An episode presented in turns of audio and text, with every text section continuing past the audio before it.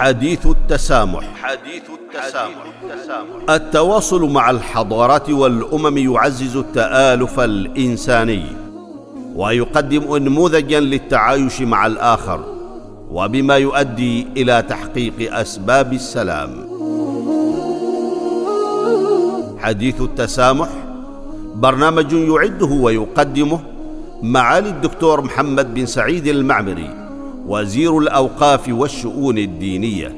حديث التسامح, التسامح.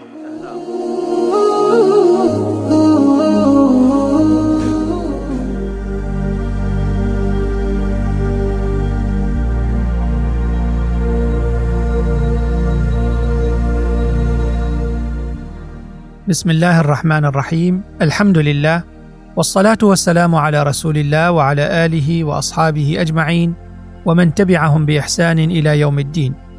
أيها المستمعون والمستمعات الأعزاء السلام عليكم ورحمة الله تعالى وبركاته ومرحبا بكم في هذه الحلقة الجديدة من حلقات برنامجكم حديث التسامح والتي سنتناول فيها من الضبط الاجتماعي إلى الانسجام المجتمعي تعريف الضبط الاجتماعي. فاهلا وسهلا بكم جميعا.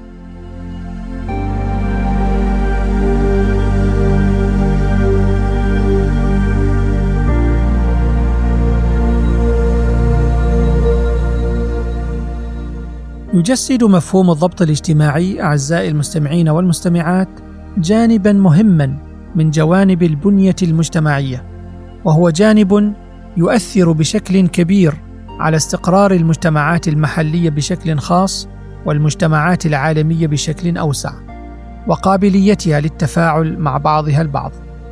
وفي ثلاث حلقات سنسعى إلى إلقاء الضوء على هذا المفهوم الاجتماعي وديناميكياته المترابطة وتأثيره على القيم الإنسانية ودوره في إحقاق الانسجام المجتمعي من خلال تعزيزه لمبادئ التفاهم والتعايش السلمي.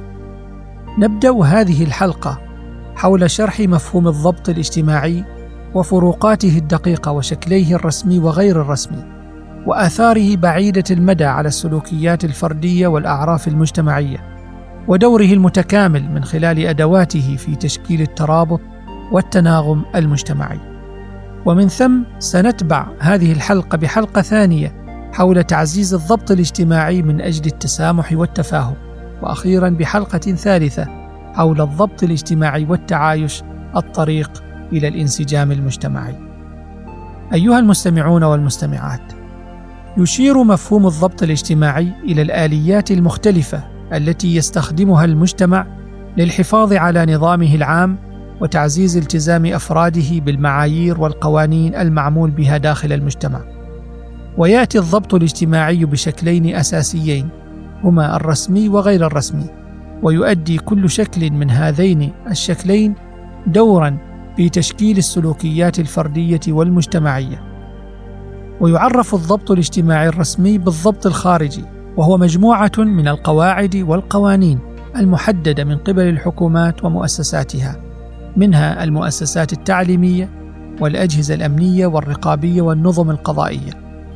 وفي هذا الشكل من أشكال الضبط الرسمي أو الخارجي يكون للضبط المجتمعي منهجية واضحة تتضمن قواعد سلوك عامة وما يرتبط بها من مخالفات توجب الردع والعقوبة لعدم الامتثال حفظا للنظام العام وتحقيق الاحترام المتبادل بين أفراد المجتمع. وتاريخيا تطورت آليات الضبط الاجتماعي الرسمي بشكل كبير. فعلى سبيل المثال طورت الدول نظما وقوانين دستورية تلزم بها الدول نفسها وأفرادها باتباعها لتكون حجر أساس للسلوك المجتمعي العام.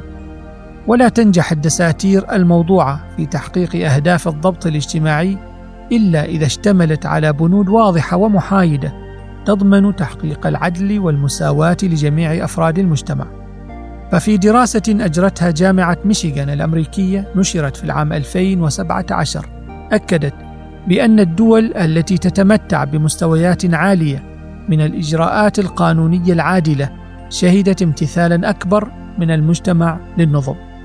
ورجحت الدراسة بأن السبب لذلك يكمن في إيمان الأفراد بالمصلحة المرجوة والمتحققة من القوانين لأنها لا تعمل على تمييزهم. ومن الرؤى الداعمة لذلك دراسة أخرى نشرت في العام 2010 أجرتها جامعة بنسلفانيا وأخرى نشرتها في العام 2013 أجرتها جامعة تورنتو. كلها خلصت إلى أن شمولية القوانين الموضوعة من قبل الدول وعدم تمييزها ارتبطت بمعدلات امتثال وتطبيق أكبر وأشمل. وهذا ما حرص عليه في سلطنة عمان النظام الأساسي للدولة حيث أسس لإقامة نظام إداري سليم يكفل العدل والطمأنينة والمساواة للمواطنين ويضمن الاحترام للنظام العام ورعاية المصالح العليا للوطن. وأكد في مواده على العدل والمساواة وتكافؤ الفرص بين المواطنين كدعامات للمجتمع تكفلها الدولة. إضافة إلى ذلك فإن للتعليم الرسمي دورا محوريا في تشكيل السلوكيات المجتمعية وتحقيق الضبط الاجتماعي. فمؤسسات التعليم لبنات من لبنات التنشئة الاجتماعية تنقل القيم والأعراف والتقاليد إلى الأجيال عبر مختلف الوسائل التعليمية. وقد أكدت عدة دراسات على دور التعليم ومؤسساته في تشكيل القيم وتعزيز الضبط الاجتماعي. منها دراسة عملت عليها جامعة سنغافورة الوطنية ونشرتها في العام 2015 وأخرى نشرتها جامعة كامبريدج في العام 2016 وثالثة من جامعة كيب تاون في العام 2017 كلها خلصت إلى أن الطلبه الملتحقين بمؤسسات تعليمية تعمل على تعزيز التربية المدنية. من خلال القيم تتعزز لديهم قيم إيجابية كالعدالة والتسامح والاحترام والالتزام بالقواعد الاجتماعية.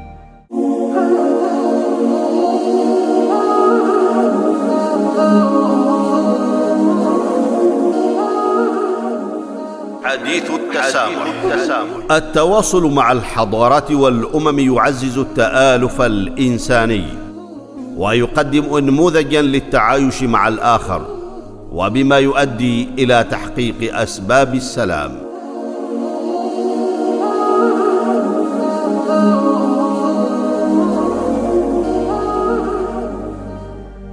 أعزائي المستمعين والمستمعات أما الشكل الثاني من أشكال الضبط الاجتماعي فهو الضبط الاجتماعي غير الرسمي ويعرف أيضا بالضبط الاجتماعي الداخلي والضبط الاجتماعي في شكله الداخلي هو ضبط ضمني ينشأ في العلاقات الشخصية داخل مجتمع الأسرة والعائلة والجيران والأصدقاء بداية ثم يتعدى إلى العلاقات بباقي أفراد المجتمع ككل والعلاقات بأفراد المجتمعات الأخرى بشكلها العام.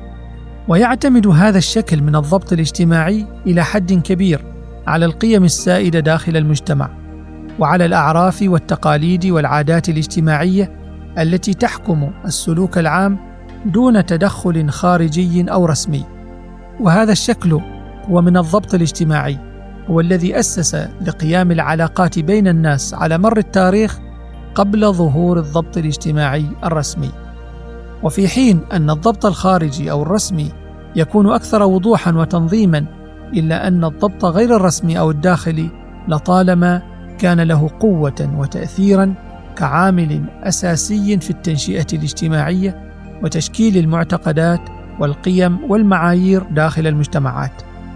ذلك أن الروابط الصحية الشخصية خاصة بالأسرة تشكل بعمق الامتثال الفردي للمعايير والأعراف المجتمعية ويبدأ تأثيرها في المراحل الأولى من تكوين شخصية الطفل لتستمر آثاره مدى الحياة. وفي دراسة نشرتها جامعة تورنتو في العام 2018 أكدت بأن الأطفال الذين نشأوا في بيئات أسرية ذات إحساس قوي بالقيم المجتمعية يكونون أكثر ميلا للتفكير بشكل مدني والمساهمة في مجتمعاتهم. كما أشارت الدراسة إلى أن الأطفال الذين ينشؤون في مجتمعات مترابطة يصبحون أكثر قدرة على تنمية الشعور بالانتماء والسعي نحو الإسهام بشكل إيجابي. أيها المستمعين والمستمعات، إن الضبط الاجتماعي تمتد آثاره إلى جوانب مختلفة من جوانب الحياة الاجتماعية. منها على سبيل المثال مجالات مكافحة الجريمة والحد منها فالضغط الإيجابي الذي يؤديه الضبط الاجتماعي يعمل كدرع وقائي للروابط المجتمعية القوية كما يسهم في بناء توافق اجتماعي يوجه السلوكيات نحو صالح المجتمع العام. ووجدت دراسة نشرتها جامعة أكسفورد في العام 2017 بأن الأشخاص الذين يتعرضون لضغط الضبط الاجتماعي الداخلي هم أكثر توافقا مع الأعراف الاجتماعية. وأرجعت الدراسة السبب في ذلك إلى أن الضبط الاجتماعي غير الرسمي ينمي شعورا بالقبول العام ويوجه الأفراد نحو التصرف بطرق مقبولة اجتماعيا. أعزائي المستمعين والمستمعات ختاما فإن الضبط الاجتماعي بشكليه الرسمي وغير الرسمي الداخلي والخارجي يؤدي دورا في تشكيل السلوكيات العامة للمجتمعات والحفاظ على انسجامها وتوافق أفرادها. وسنستكشف معا في الحلقتين القادمتين بإذن الله دور الضبط الاجتماعي في تعزيز التسامح والتفاهم وكذا دوره في تحقيق التعايش والانسجام المجتمعي. حتى ذلك الحين نستودعكم الله ونلقاكم على خير في حلقة جديدة من حلقات برنامجكم حديث التسامح. حتى ذلك الحين السلام عليكم ورحمة الله تعالى وبركاته.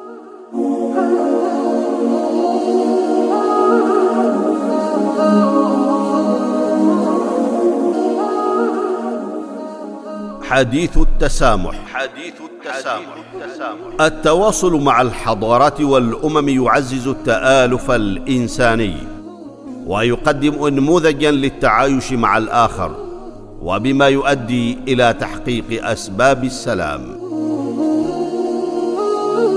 حديث التسامح برنامج يعده ويقدمه معالي الدكتور محمد بن سعيد المعمري.